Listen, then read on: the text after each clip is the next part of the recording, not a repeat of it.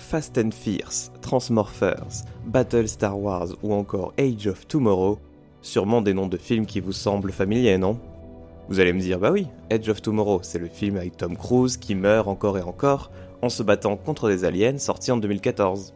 Perdu Moi je vous parle de Age et non Age of Tomorrow, un film où la Terre est aussi envahie par des ovnis, sorti aussi en 2014, mais sans Tom Cruise, avec des effets spéciaux dégueulasses et qui a reçu la douce note de 1.7 sur 5 sur Allociné.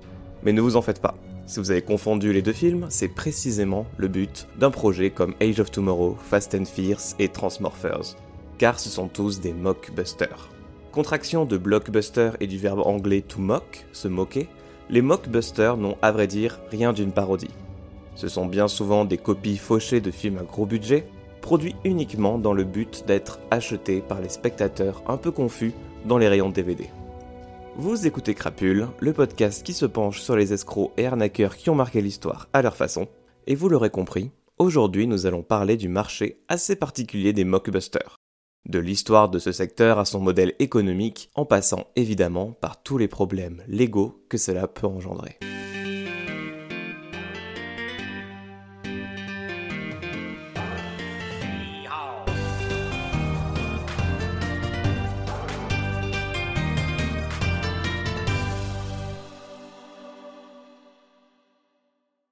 Mais alors c'est quoi un mockbuster?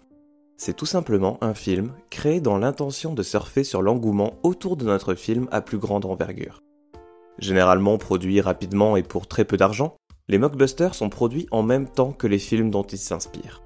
L'objectif, sortir à la même date que le vrai film, et en reprendre tous les éléments visuels, tant pis si l'histoire ne lui ressemble pas vraiment au final. Par exemple, si un jour vous tombez face au DVD d'Avengers Grimm, tout vous laissera penser que vous êtes face au dernier film Marvel, avec ce groupe de super-héros, cette grosse tête de méchant en arrière-plan, cette typographie épique et ces nuances de bleu et de rouge. Mais si vous achetez par mégarde ce film, ce ne sera pas Iron Man et Captain America que vous verrez, mais plutôt l'histoire d'héroïnes de contes de fées se battant contre un grand mafieux surnommé le Grand Méchant Loup. Et si je vous disais que les contes de fées existaient vraiment? Imaginez, des royaumes infinis, lieux de phénomènes terrifiants. Toutes les réalités hors de la nôtre reliées entre elles. Un multivers immense rempli de forces maléfiques et d'images sinistres. Vous l'aurez compris, le business model des mockbusters est essentiellement basé sur la confusion. Vous pensiez louer le dernier film de James Cameron en DVD Pas de chance, vous avez choisi Alien contre les Avatars, mockbuster sur une bataille intergalactique entre deux races extraterrestres, et six collégiens perdus au milieu de tout ce bazar. Votre mamie pense vous faire plaisir et vous achète le dernier Pixar, celui avec la maison et les ballons? Oups, ce n'est pas Up qu'elle a pris, mais What's Up Film d'animation sur deux scientifiques qui vont combattre les aliens avec leur maison volante. Et oui, de manière générale, les mockbusters aiment beaucoup rajouter des aliens. Et si les créateurs de ces films se défendent en disant qu'il ne s'agit pas vraiment de copier des films, mais de proposer aux spectateurs des concepts qu'ils aiment et connaissent, il suffit de regarder tous leurs avis sur Allociné et IMDb pour se rendre compte que les gens qui commentent sont principalement des personnes plutôt mécontentes de s'être fait avoir par la stratégie trompeuse de ces films. Et les mockbusters ne sont pas non plus à comparer aux films parodiques, car leur but n'est pas du tout de tourner en dérision une œuvre originale, mais simplement d'en pomper tous les codes visuels et scénaristiques pour s'en rapprocher le plus possible.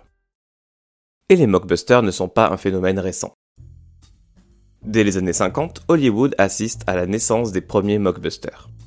Par exemple, le film L'étrange créature du lac noir, devenu culte pour son monstre marin, a eu droit à sa copie, Le monstre de Piedras Blancas, produit par Jack Kevan, qui avait auparavant créé le costume du monstre du lac noir et voulait désormais réaliser son propre film.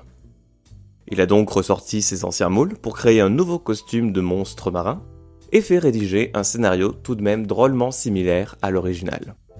Le film est tourné en quelques jours, dans une ambiance qui sentait bon l'amateurisme, et où les acteurs pouvaient se retrouver à interpréter plusieurs des personnages du film. The monster of Piedras Blancas, the world's most shocking monster, stalks its unsuspecting prey. Mais les spectateurs ne se laissent pas duper et les critiques ne sont pas vraiment tendres avec le film, qui le qualifieront surtout d'amateur, bon marché et sans réelle ambition artistique. Mais peu importe, puisque le film produit pour seulement 29 000 dollars parvient à être rentable. Et d'autres films de genre de l'époque, comme L'attaque de la femme de 50 pieds, passeront à la moulinette des mockbusters. Mais si le phénomène reste encore anecdotique aux États-Unis, il connaîtra un véritable essor à l'international. Si vous prenez n'importe quel film populaire sorti entre la fin des années 70 et 80, il y a de fortes chances que celui-ci ait eu droit à sa version turque. Turkish Rambo, Turkish Star Trek, Turkish Spider-Man, ou encore le cultissime Turkish Star Wars, autant de films qui sont aujourd'hui de vrais bijoux pour les amateurs de nanar. Mais comment la Turquie s'est-elle imposée comme le pays des adaptations cheap des blockbusters américains? Comme l'Amérique, le Royaume-Uni et la France, la Turquie a connu un âge d'or du cinéma, entre les années 50 et 70, où le pays était le cinquième plus grand producteur de films au monde, avec environ 300 films par an. Durant cette époque, baptisée l'ère Sam, d'après la rue d'Istanbul qui abritait plus de 40 sociétés de production, en quelque sorte le Hollywood local, le cinéma turc rencontrait un succès aussi populaire que critique. Mais l'instabilité politique du pays, la hausse des coûts de production due à une économie défaillante, ainsi que l'arrivée de la VHS et la création de la chaîne de télévision turque TRT, ont rapidement entraîné le déclin du cinéma turc. Alors, face à un nombre de scénaristes au plus bas, Hollywood allait désormais devenir la principale source de nouvelles idées. Parce que les seules villes turques où l'on pouvait voir les superproductions américaines étaient les grandes métropoles. Dans le reste du pays, personne ne connaissait les derniers blockbusters venus des États-Unis. Et donc, lorsque des films comme Le Magicien d'Oz ou Superman ont été retravaillés en quelques jours pour inclure des héros turcs, le public n'était souvent pas au courant. Et l'absence de loi sur les droits d'auteur en Turquie a renforcé cette industrie. Les cinéastes turcs volaient carrément des images, de la musique et des scénarios d'autres films, y ajoutaient quelques éléments originaux, et hop, voici la recette d'un film original turc à succès. Ainsi, lorsque Star Wars a pris d'assaut les salles de cinéma du monde entier en 1977, il était inévitable que n'arrive un équivalent turc. En 1982, le réalisateur Setin Inans a réalisé L'homme qui sauva le monde, un film plus connu aujourd'hui sous le nom de Turkish Star Wars. On y suit l'aventure de nos héros qui se battent contre un Dark Vador en papier mâché, mais aussi des momies et des gros ours rouges. Le tout sur la musique de Indiana Jones et avec de nombreux, très nombreux plans directement tirés du vrai film Star Wars. Son réalisateur raconte d'ailleurs dans le documentaire Remake Remix Ripoff que lorsque les bobines du film Star Wars avaient été reçues en Turquie, il s'est discrètement introduit dans le studio, a découpé les séquences qu'il voulait et a rendu les bobines sans que personne ne s'en aperçoive. On peut citer également le film turc de super-héros Three Giant Men, où le capitaine America, Spider-Man et le lutteur mexicain El Santo se partagent l'écran pour la première fois. Sauf que dans ce film, évidemment, Spider-Man est le méchant. Cette industrie a également fait naître de véritables stars comme Cuneit Arkin, qui apparaît dans plus de 250 de ses films. Et du côté d'Hollywood, les studios ne savaient pas vraiment que leurs films se faisaient cannibaliser par la culture locale, tandis que le gouvernement turc semblait plutôt fermer les yeux sur ses productions à petit budget. Et donc, certains des cinéastes les plus réputés du pays ont fini par faire des films à petit budget comme Turkish Death Wish, pour continuer à travailler dans une industrie où les films à caractère politique et social étaient interdits. Mais à partir du milieu des années 90, les mockbusters turcs ont commencé à perdre de leur popularité.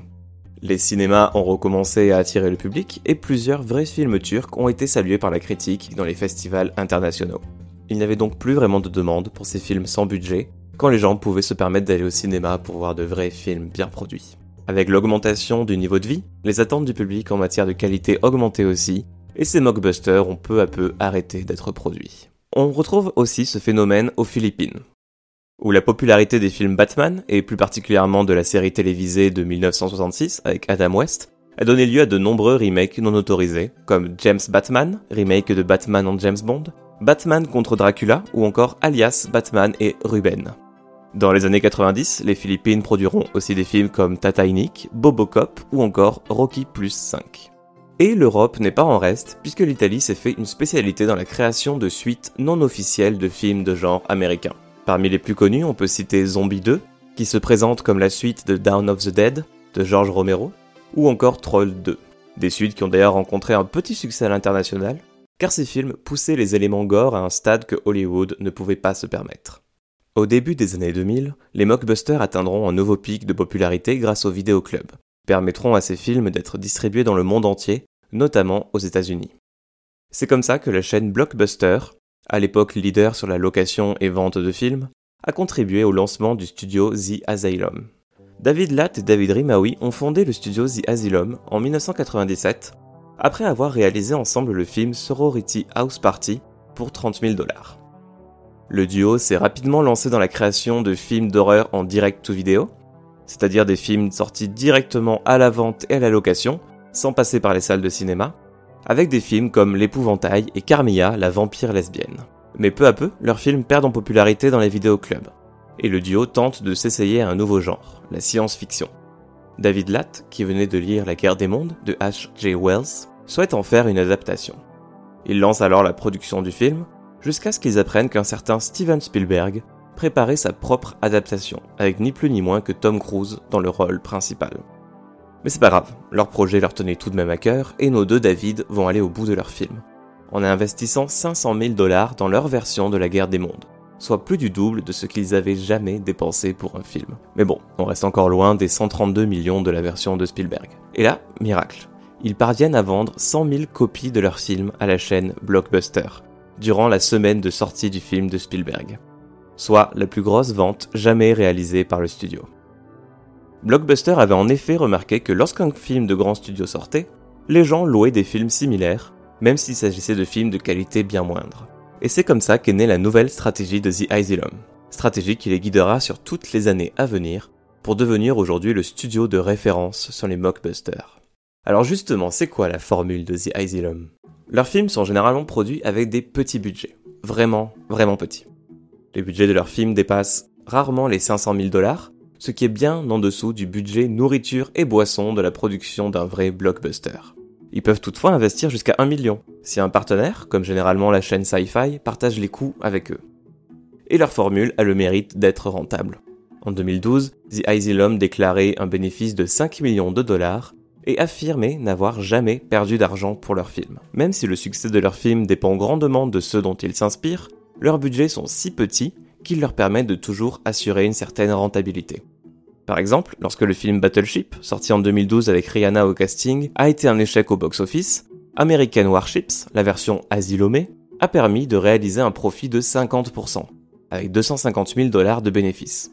Alors vous allez me dire que 250 000 dollars c'est pas non plus énorme, sauf que quand on répète la formule encore et encore, jusqu'à 15 fois par an, on se retrouve avec un joli petit pactole à la fin de l'année.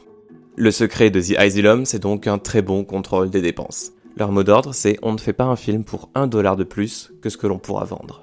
Ils sont aujourd'hui un vrai studio indépendant, avec ses propres salles de montage, de casting, et même ses propres équipes d'effets visuels. Ils emploient une trentaine de salariés à temps plein et une trentaine d'intermittents pour chaque film qu'ils tournent. En comparaison, rien que le service maquillage de Pacific Rim était composé de 34 personnes. Alors bien sûr, cette économie de moyens se ressent sur la pellicule. Les décors et les effets spéciaux ne sont pas toujours au standard que l'on attend d'un film aujourd'hui. Et pour le scénario, il est important de souligner que ceux-ci sont toujours originaux. Largement inspirés des idées des autres, mais originaux néanmoins. Parce que les scénaristes ne pouvant pas lire le scénario du vrai film à l'avance, ils sont souvent obligés d'imaginer eux-mêmes une trame scénaristique à partir des quelques éléments communiqués par les studios. Et enfin, une bonne partie du budget est consacrée aux acteurs principaux. Des anciennes gloires du cinéma qui veulent retrouver leur lumière, des éternels seconds couteaux qui veulent pour une fois être au centre de l'affiche, ou encore des personnalités de la télé-réalité, du sport ou de la musique en pleine reconversion. Et avec le temps, le studio a réussi à se former une petite famille d'acteurs avec qui il multiplie les projets. C'est le cas de l'acteur David Shokashi, ancienne star de la série Alerte à Malibu, qui a joué ensuite dans de nombreux films de The Asylum, et qui a avoué à un journaliste de GQ faire ses apparitions dans les films du studio selon les travaux qu'il souhaitait faire pour sa maison. Une nouvelle véranda à construire? Ni une ni deux, David appelle ses amis de chez The Asylum pour savoir s'ils ont un rôle pour lui dans leur prochain film. Et ce contrôle des dépenses est aussi facilité par le fait qu'ils économisent énormément sur le marketing, puisqu'ils s'appuient en fait essentiellement sur les campagnes publicitaires des grands studios dont ils s'inspirent. Leurs films rencontrent un certain succès en Amérique, mais aussi dans le reste du monde. Environ la moitié du budget de chaque film de The Asylum provient des ventes internationales, notamment en Europe, en Chine et au Moyen-Orient. Mais si les grands studios ont longtemps toléré les films de The Asylum, Universal a fini par poursuivre le studio en 2012 pour leur version de Battleship. Les deux parties ont conclu un accord à l'amiable après que le studio ait accepté de changer le titre du film de American Battleship en American Warships. Décision fortement regrettée par les dirigeants de The Asylum, car Universal venait d'ouvrir une porte que les autres grands studios se sont empressés de franchir. Parce que plus tard dans la même année, la Warner Bros. a poursuivi le studio pour son faux film Age of the Hobbits de 2012. Alors, la version The Asylum est très différente des films de Peter Jackson, puisqu'on y suit des cannibales maléfiques qui chevauchent des dragons et qui asservissent une race de pygmées. Mais Warner décide de les poursuivre pour l'usage du mot Hobbit dans leur titre. The Asylum s'est alors défendu en insistant sur le fait que le terme Hobbit est un usage tout à fait légal, car c'est aussi le surnom scientifique d'un squelette humain d'un mètre de haut, découvert par des archéologues en 2003. Squelette nommé ainsi par les scientifiques en référence à l'œuvre de Tolkien. Évidemment, Warner Bros n'est pas d'accord, on peut comprendre pourquoi, parce que si The Asylum peut s'en tirer avec son film Hobbit, qu'est-ce qui empêchera demain un studio rival avec euh, des gros budgets de réaliser son propre film Hobbit à 200 millions de dollars, rendant ainsi la licence de Warner Bros sans aucune valeur? Et parmi les preuves avancées par Warner Bros, une enquête qui montre qu'environ 16 à 24% des personnes interrogées étaient confuses quant à la source du film Age of the Hobbits. Le juge a donc donné raison à Warner Bros. et le film de The Asylum est sorti sous le nom de Clash of the Empire. Aujourd'hui, The Asylum a pivoté sa stratégie, et les mockbusters ne représentent qu'une petite portion de la production totale de l'entreprise. Le reste est un catalogue de films de série B, des films d'horreur, des films de Noël, des films avec des méchants nazis, des films avec des méchants zombies, et des films avec des méchants nazis zombies. Et il y a bien sûr les films de requins. Méga requin, le requin à deux têtes, et évidemment la franchise Sharknado, la tornade de requins. Si jusqu'ici nous n'avons parlé que des films en live action, avec des prises de vue réelles, il existe un autre marché très prolifique pour les mockbusters. Les films d'animation. Et tout a commencé avec Aladdin au début des années 90. Good Times Entertainment était un studio connu pour distribuer des films d'animation largement inspirés des films de Disney de cette époque. En 93, Good Times sort leur version d'Aladdin en VHS à peu près en même temps que celle de Disney, ce qui a incité pas mal de gens à l'acheter à la place. Disney a donc poursuivi Good Times en justice, affirmant que le design de la VHS et l'image de la couverture étaient des vulgaires copies du Aladdin de Disney, et qui étaient destinées à tromper les consommateurs. Mais, une fois n'est pas coutume, Disney a perdu le procès. Les deux films étant basés sur un conte populaire appartenant donc au domaine public les actions de Good Times étaient alors jugées totalement légales. Seule restriction, à la suite de ce procès, Good Times a été tenu par la loi d'imprimer son nom sur toutes ses couvertures VHS afin de montrer clairement au grand public qu'il ne s'agissait pas du film Disney. Ordre que le studio Good Times a effectivement suivi, mais ils n'ont pas pu s'empêcher d'ajouter sur toutes leurs cassettes la phrase La version que les enfants adorent. Et cette décision de la justice a déclenché un véritable raz-de-marée d'imitation de Disney, puisqu'elles étaient donc autorisées par la loi en quelque sorte, et elles se vendaient comme des petits pains dans les rayons cassettes des supermarchés et des vidéoclubs, souvent achetés par des parents et grands-parents un peu confus. On a pu voir ainsi débouler de nombreux films, comme La Princesse Sirène, Le Lion et le Roi, Le Prince Grenouille, Kung Fu Lapin ou encore What's Up. La formule est souvent la même. Des films d'animation d'environ 40 minutes, le minimum requis pour être considéré comme un long métrage et se vendre en tant que tel. Tout est fait pour que la jaquette ressemble le plus possible au film dont il s'inspire. C'est dans cette folie de la copie qu'on s'est retrouvé en 98, année de sortie de Mulan et de Mille et une pattes, avec le film Le secret de Mulan, une réécriture de l'histoire de la célèbre héroïne chinoise, à une exception près, tous les personnages sont des insectes. Cette pratique a surtout eu lieu dans des pays alors dits émergents, comme le Brésil, la Russie, l'Inde, la Chine ou l'Afrique du Sud, où ces films étaient largement produits et distribués. Et parmi ces entreprises, une s'est vraiment distinguée, Video Brickendo. Studio fondé au Brésil, à Sao Paulo en 94, Video Brickendo était au départ spécialisé dans la distribution de dessins animés américains et japonais sur le marché brésilien. Et ils se sont notamment retrouvés en charge de distribuer le film Kingdom Under the Sea, film d'animation brésilien un peu obscur, mettant en scène un poisson clown. Le titre ne s'est pas très bien vendu au départ, jusqu'à la sortie du Monde de Nemo de Pixar en 2003 et de par la similitude entre les deux projets, les ventes de Kingdom Under the Sea ont grimpé en flèche. Et les dirigeants de Video Brickando se sont dit tiens, peut-être qu'on tient quelque chose là. Au cours des années 2000, ils ont produit une quinzaine de longs métrages, imitant des franchises populaires de Disney et DreamWorks, mais aussi Digimon et les Power Rangers. Vidéo Brickendo a très vite pris le tournant de l'animation 3D, leur permettant de produire des films pour beaucoup moins cher et plus rapidement, réutilisant des décors et personnages assez facilement d'un film à l'autre. C'est comme ça que Cars, leur hommage au film Cars de Pixar, a été vendu à plus de 300 000 exemplaires dans plus de 12 pays. Et quand le contenu des films n'est pas une animation bâclée qui donne mal au crâne et vous pousse à reconsidérer vos choix personnels, les distributeurs font du neuf avec du vieux, en reprenant tout simplement des longs métrages qui ne se vendent pas, pour leur créer une nouvelle identité visuelle en fonction des succès du moment, et hop, le tour est joué. Par exemple, en 2012, Super The Movie, un film d'animation indien sur un garçon créé en laboratoire doté de super pouvoirs, est sorti en direct to vidéo aux États-Unis, sous le nom de Kiara la Brave. Son titre et sa couverture mettent en scène un personnage féminin aux cheveux roux, qui n'apparaît que très brièvement dans le vrai film, dans une tentative évidente d'évoquer la protagoniste de Brave, le film de Pixar qui se déroule dans l'Écosse médiévale. C'est aussi comme ça que le film d'animation canadien, La légende de Sarila, a été rebaptisé Frozen Land par le distributeur américain Phase 4 Films, en cohérence avec Frozen, titre original de La Reine des Neiges. Le film est complètement différent, il traite de la culture et des traditions inuites, mais c'est pas un problème pour Phase 4 Films, qui a ajouté un joli logo ressemblant en tout point à celui de La Reine des Neiges. évidemment, Disney veille au gras et intente un procès contre Phase 4 Films. Et Disney obtient sa revanche contre les mockbusters, puisque cette fois ils obtiennent gain de cause. La distribution et la promotion de Frozen Land ont dû finalement utiliser le titre original. Et Face 4 Films a dû également payer 100 000 dollars à Disney et faire tous les efforts possibles pour retirer les copies de Frozen Land des magasins. Le business des mockbusters est aussi très prolifique en Chine, comme l'a montré l'affaire des Autobots en 2015. The Autobots, c'est un film d'animation chinois, sur des voitures anthropomorphes, ressemblant étrangement à celles de Cars. Disney a évidemment intenté un procès contre eux et a obtenu justice, les producteurs de The Autobots ayant été condamnés à verser un peu moins de 200 000 dollars à Disney. Sauf que produire un film comme The Autobots coûte environ 1 million de yuan, et le film a remporté un box-office de près de 6 millions de yuan, et ce chiffre ne tient même pas compte des subventions gouvernementales dont bénéficient les studios locaux. Les films d'animation originaux produits en Chine peuvent en effet bénéficier de subventions, s'ils sont diffusés dans un cinéma national ou sur la chaîne de cinéma CCTV. Avec des taux de subvention d'environ 3000 yuan par minute, le film de 85 minutes The Autobots aurait dû recevoir une subvention de 255 000 yuan. Donc même malgré l'amende versée à Disney, le film reste tout de même une opération très rentable pour ses producteurs. Et si les affaires de plagiat sont courantes en Chine, rares sont celles qui donnent raison aux plaignants.